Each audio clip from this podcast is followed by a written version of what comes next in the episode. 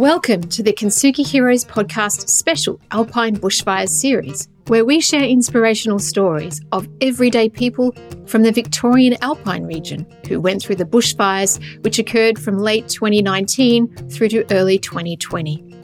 These stories highlight the different challenges and events people went through and how they overcame them. Please be aware that the story you're about to hear may have moments of deeply felt emotions and personal experiences. If anything you hear has a triggering effect, please reach out to someone who can help you. If you love this conversation, please like and share it with your friends so we can continue to share more inspiration and hope to as many people as possible. Now, listen up for our next hero's story.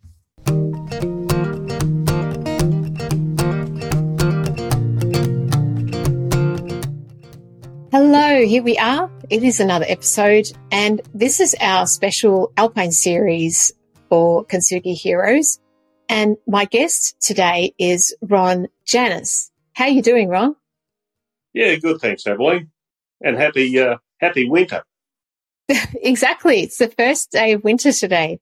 So far, my children have not come up to me and done picture the punch for the first day of the month. I think they forgot, but that that's probably coming a bit later on. They love doing that. No, after midday, it doesn't count.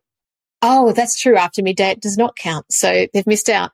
Um, thank you. Thank you so much for joining me uh, on, on the show and for coming to share your story. And this is all about, obviously, the, the bushfires and in the region. And you've been, a, that's, it's affected you in your life, and, and I'm keen to hear all about that. So now I'm going to literally hand the mic over to you and invite you to take us back to the beginning and, and share with us your story. Oh, thanks, Evelyn. Um, it's good to have these stories out there, because if the story's not told, then that history is forgotten, and Uh, we need to learn from uh, historical events uh, going forward.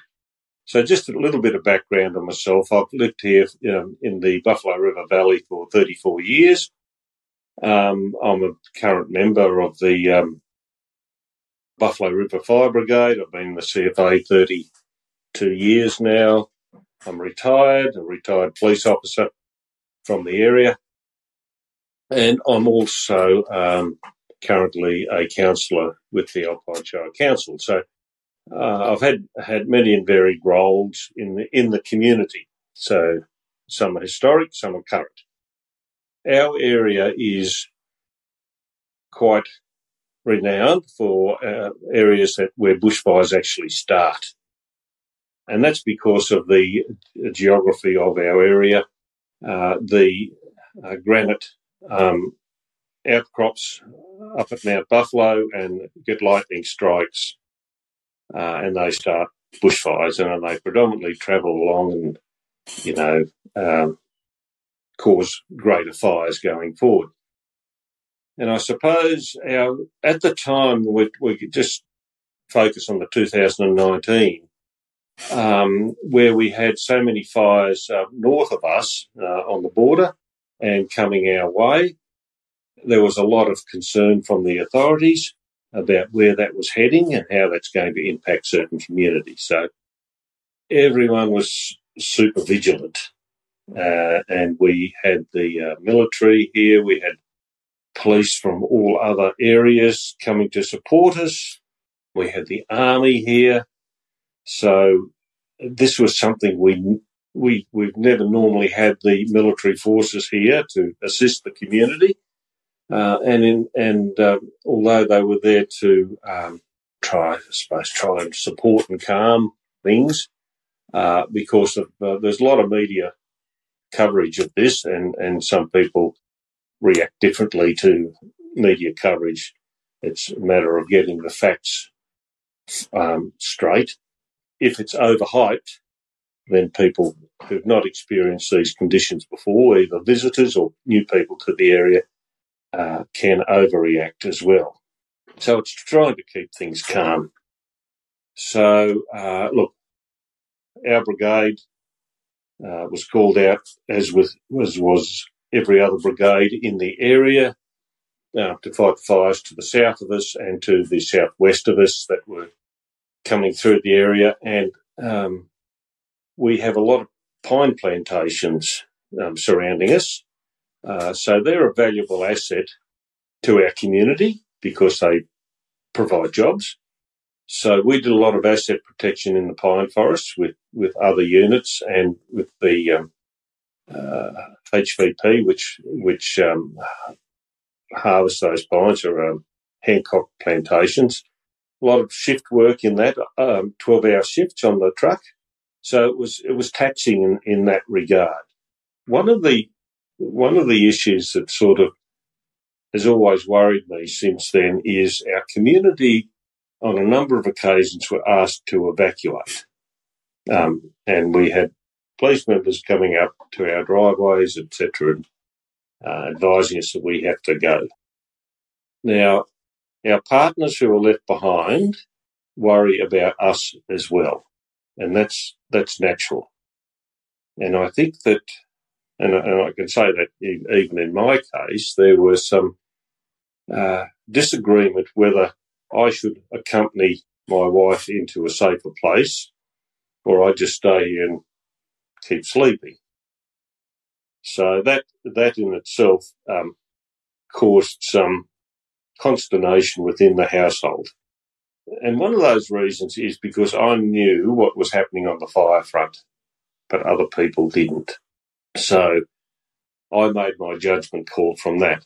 But I think one of the lessons learned is, A, you look after your family first, and you, yourself and your family first. If the bush burns, the bush burns, you know, so be it. Um, there's no real lives at, at risk there. But the other thing that concerns me about the, the number of evacuations that we had is people were asked to go to um, nearby towns. And, and and this could have been at two o'clock in the morning or one o'clock in the morning, you know, uh, where you've got a lot of smoke about, got a lot of wildlife fleeing fires or fleeing the smoke on the roads. And um the communities where they, they would have had to drive through areas that, in my view, were unsafe. What we need to do is, is communities is to have places where people can go, families can go and be looked after, I suppose, by people of your own community. That's where they feel more comfortable. And and I think that that can be done. But these are decisions made from incident control centres and the like, and maybe they have a, a greater view of the picture of where things are happening, but I don't know whether that was uh, best communicated uh, to the community. And I'm not saying, you know, they did it, it's just they want to look after life. That's their first role, is to look after life and then property uh, to make sure we're safe. But that's something that keep has kept coming back to us um, ever since that event. And a lot of people did stay in town, and they we, you know, went to friends' places and stayed overnight. Then we tried to get back home, and um, because the road was clear again to come back. And then you'd get stopped at a roadblock to say, Uh, sorry, you can't go, and you know, and then and then you'd get this argy-bargy at a roadblock, and people would not always be respectful, so to speak, with the officers or people manning those roadblocks, because one minute they're told they can come, then they can't. Um, and, of course, we're a farming agricultural community. People are concerned uh, about their stock and their fencing and, and all of all of the rest. So getting the message clear and consistent is of most importance in any of these things. So that's something I think we can learn on and, and improve on going forward. And we've had many fires here since my time here, and uh, they're all different. They all travel a bit differently, um, and um, but in this instance, I think it was hypervigilance from those in command because of what was also happening up in New South Wales and coming our way, and also because of what occurred in two thousand nine, say with Marysville, and, and, and how quickly that fire spread.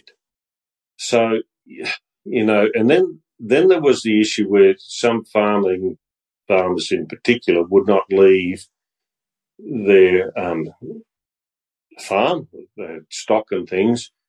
Their neighbour would leave. Then they'd ring the, the farmer that stayed behind to ask them to check on their property. So there was extra stress on those people staying behind to give updates of what's happening before.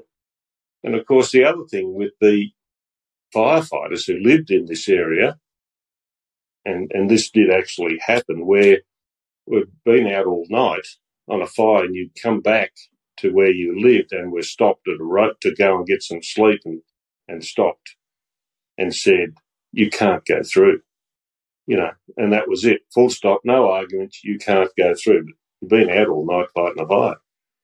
So there, there's lessons there that need to be understood, and it causes so much angst within the community and negativity.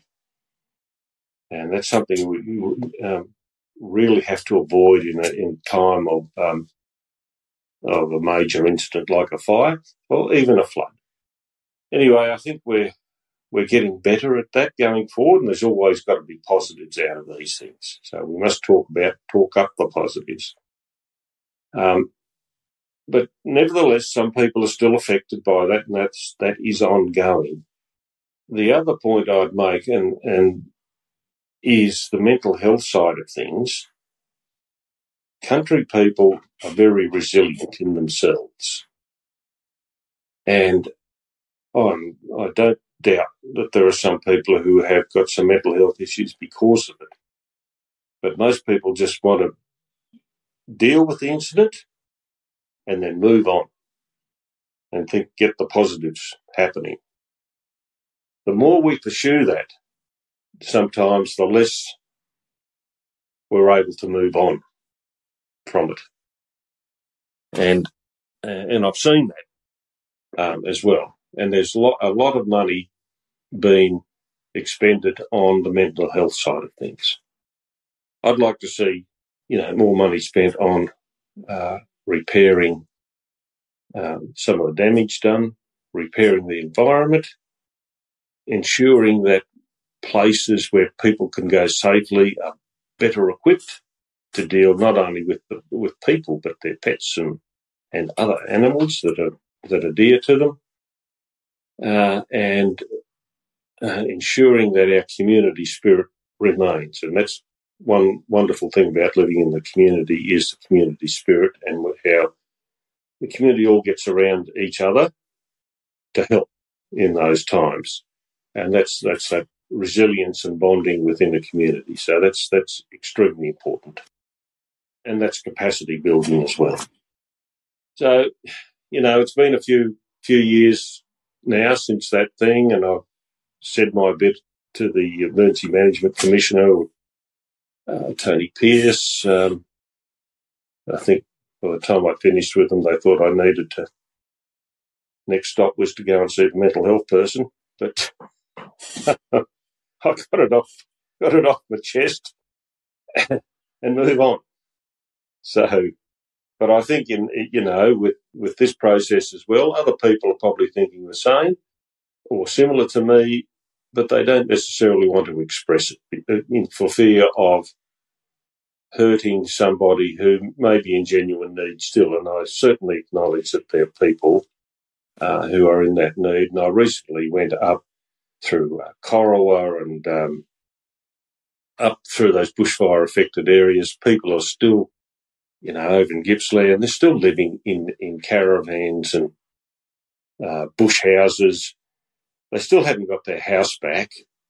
Uh, they've been badly affected um, in that regard, and, you know, I felt really, really sorry for them because you know, I I didn't lose anything here, but they've lost a lot where they are, and uh, I didn't didn't consider this particular incident as bad as some of the ones uh, we've had previously. But certainly there are other people um, close by to us who were uh, in other shires and that were who were more affected. We move on, and I, I've moved on. You, you're you're very pragmatic and resilient and caring at the same time, Ron. I think always, you know, it helps if you just keep banging on about it. Yeah, yes, you, you must care, uh, but you've, you've got to get on with life as well.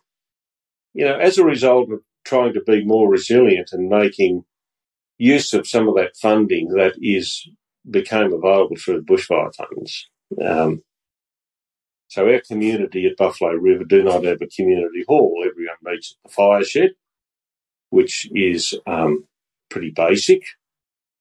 So uh, in order to upgrade that facility a bit, and when I mean upgrade, I mean putting in a female toilet instead of just one outdated toilet on the side of the shed, it has become a bureaucratic nightmare. Sorry for the interruption. This is Ian Westmoreland, the founder of Kintsugi Heroes, and thank you for listening to this story from one of our amazing heroes. Our mission is for these stories to provide hope and inspiration to people experiencing life challenges, and to also educate the broader community on how best to provide support. If you would like to help us to continue to produce more hero stories and cover more adversity themes, we would welcome all donations. These can be made via our website, kintsugi heroes dot com dot a u. The donate function is at the bottom of the homepage. We'd also welcome any feedback. You can email me direct using ian at kintsugi heroes dot com dot a u. Now let's get back to the story. And the costs have blown out exponentially. And and so therefore that project has been going for two years now. And the best we've got is a um, oversized hay shed on the side of the, the uh, building and um, a partly constructed male and female toilet. So the bureaucrat system has taken over. It's cost more money. We could have had it built and been using the facility eighteen months ago, had it been left to the locals to get the job done. You're just stating the facts, right, Ron? You've given a lot of, I guess, wisdom, right? And you've shared with me, Ron, a lot of learnings that you and the community can take away from the events of twenty nineteen, but also you have, you're coming from many other events. I mean, you've been in the community a long time and you've seen more than one bushfire. I don't know if I can add too much more to to the conversation and my story, but I would I would advise people, yes, these things these happen, but be resilient, be organised for these events, because they will continue to happen, whether it be a fire or a flood or, or something else, uh, heat, heat stress. All the scientific evidence is that it will occur, and they will occur more frequently and with, with higher intensity as we go forward. And we can all do something about that, um, even in, in our own homes, so that we have plans in place. If we have to evacuate you, make sure you take all the documents that you need to take with you. All these plans are out there on all the different government websites. People just need to accept the fact this is going to happen, and before a fire season starts, get yourself organised and um, have a plan, in a written plan in place. And the best one's to do a written plan and to tell you what to do with the children. Mm. Um, yeah. Because they are organised, they learn about these things at school, and uh, we have an active program within the Alpine Shire with resilience with children at all all over the schools, and they're really good at it. And I think when you, we reflect back to when we had to wear seatbelts and the click, clunk every trip or something was the catchphrase, and it was the children who would remind the parents what they had to do. Um, so... We have to listen to and educate our young ones uh, in this. Uh, just because we did it fifty years ago doesn't mean it's always relevant to today's circumstances. Very true. And I have to say, I remember that. Click, clack, front and back. Yeah, that was another one. That's uh, you might be. That, that, yeah. That's the one that I heard and I, I learned uh, when I was a kid. Ron, I got a question. Um, for the twenty nineteen fires, you, you touched on, you know, the emergency services and, and also having the military there and all of that. What was your role in during the time of the actual fires, over those days when the fire was, was raging in the community? Were you with the fire brigade then? Were you fighting the fires? Well, I had, I had a role with the C F A as a volunteer, and then I was also attending uh, community meetings as a counsellor. People do look to their local leaders for strength and advice, and um, to know that you've got, basically, you've got their back and you're looking after their interests. Uh, so that's why, I mean, I, don't, I didn't give updates on what the fire is doing, et cetera, et cetera. I leave that up to the professionals um, who are in charge of, um, in the incident controller or whomever it, it might be that are, that are leading that part of it. But I think it's good that you, you have your local representatives also there to support people and help people who don't quite understand what's going on, and ensure that they have got they get that information in a timely manner so that they do understand. And there could be, might not be able to just hear, or they there's a language difficulty, could be anything. There might be worried about their farm or their children somewhere else. So you've got to make sure that they're okay. So, yeah, multiple roles in that regard. And, of course, then you've got your own, own property um, to look after. I back into National Park here. Um, we're classified as a high-risk area. And, and of course, if my um, wife is left here, you know, you know, clearly that she is um, concerned about um, the physical aspects um, of, of a fire coming onto our property. So, as I said earlier, the first thing is to do ensure that yourself and your family are safe.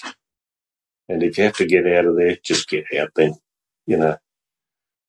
Some, if the house goes, it goes. You know, but take take your documents with you when you go, because then you're going to have to deal with bureaucrats yeah. again to try and get all the information back. Did the fire come close to your house in in twenty nineteen? No, okay. No, it didn't. No.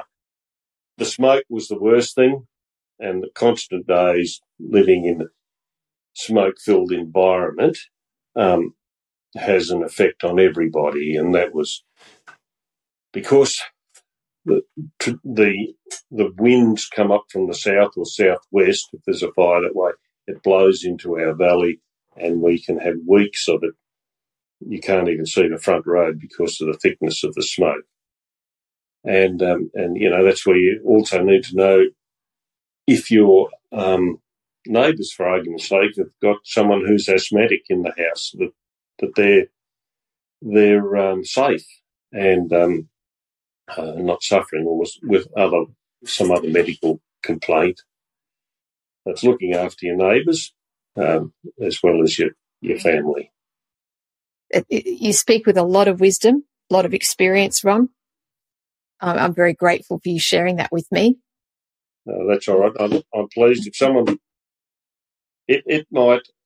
I'm hoping that, you know, people think similarly to me, that they're not feeling bad that they're thinking in a certain way, because there's a lot of people thinking the same way, I I think. But mm. I but I still say those of those people who are suffering mentally from it, then there are provisions out there. There's a lot of provisions out there uh, for mm. assistance, and it's it's all confidential, and you know, and I encourage people to do that. But on the other hand, I'd also ask those organisations to be mindful that people also need just to move on and just don't keep reminding them all the time. Mm. Yeah, and I, I completely understand what you're saying. If you if you stay in the pain, you're just staying in a whirlpool of pain, reminding yourself and continually exactly. going back to something that can't be changed. And, and there's no judgment That's on right. these people that have mental health issues, because we've all experienced it in some way. Quality of life is clearly at your, you know, a priority for you and for everybody. And, and, and I can see where you're coming from. You want people to move on to, to be able to progress and enjoy their life. Indeed. Enjoy what we have. We we live in a wonderful country, uh, wonderful area up here in the in the northeast uh, of Victoria, um, and we you know we share so much with our f- friends who come from the cities to, to visit us, and uh, you know they have to understand as well. And this is another issue uh, with an area like ours. We've got a high popular, high uh, tourist visitation. People have to understand that if there's a major incident like this, we can't look after everybody. And when, when a town goes from three thousand to thirty thousand, um, you know, we have to, and, and not being unkind, but you'd have to say, people, if you don't need to be here, maybe it's best to pop back to the where you've to the city or wherever you've come from, because our community is under stress here, and having more and more people doesn't always mm. help. And that's not being unkind to, to the people either. It's a fact that we can't, yeah. you, you can't have a fire truck at every house or surrounding every street or anything. The more and more people there are, you know, that, that risk becomes more. And if you do come to an area um, and it's a high fire day or something, well, check the local conditions before you light up the uh, a fire somewhere, a little campfire somewhere. And when you do have a campfire, make sure you put the thing out properly with, with water. Mm. Yeah. I've, I've got a final question.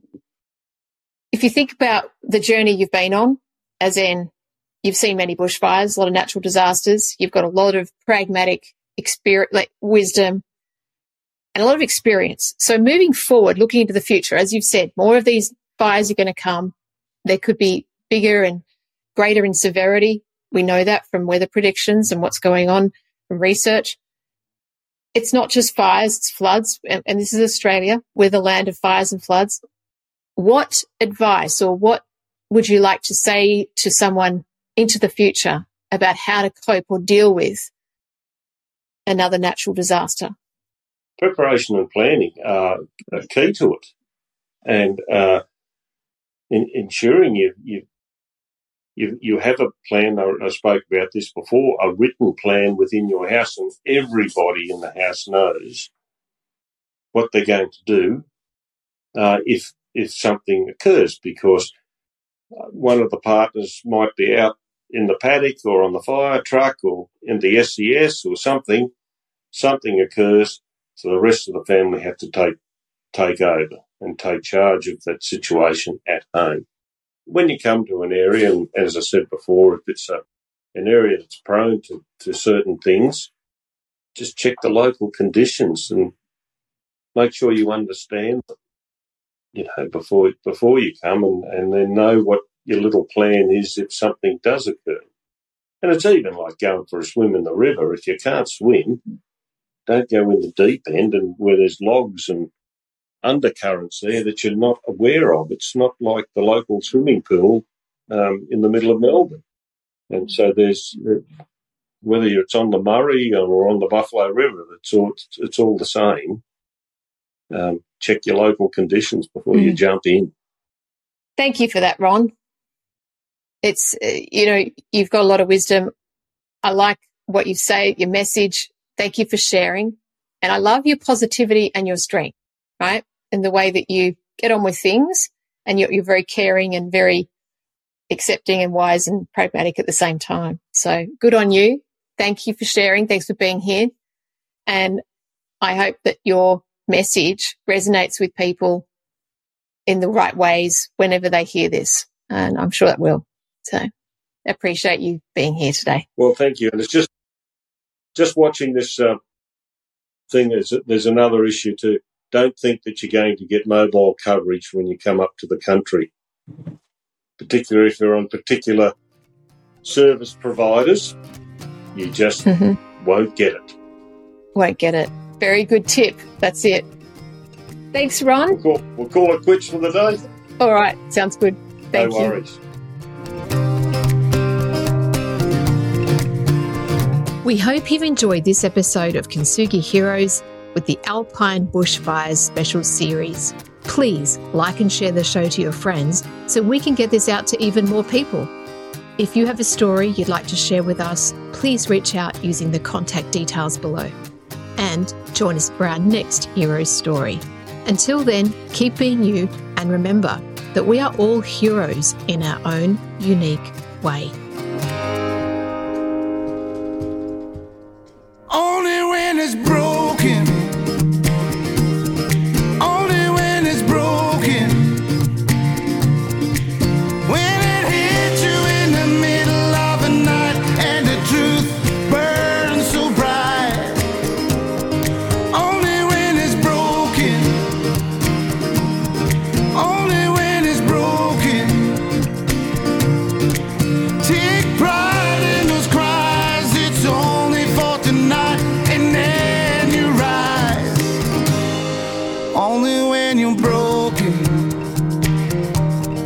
Only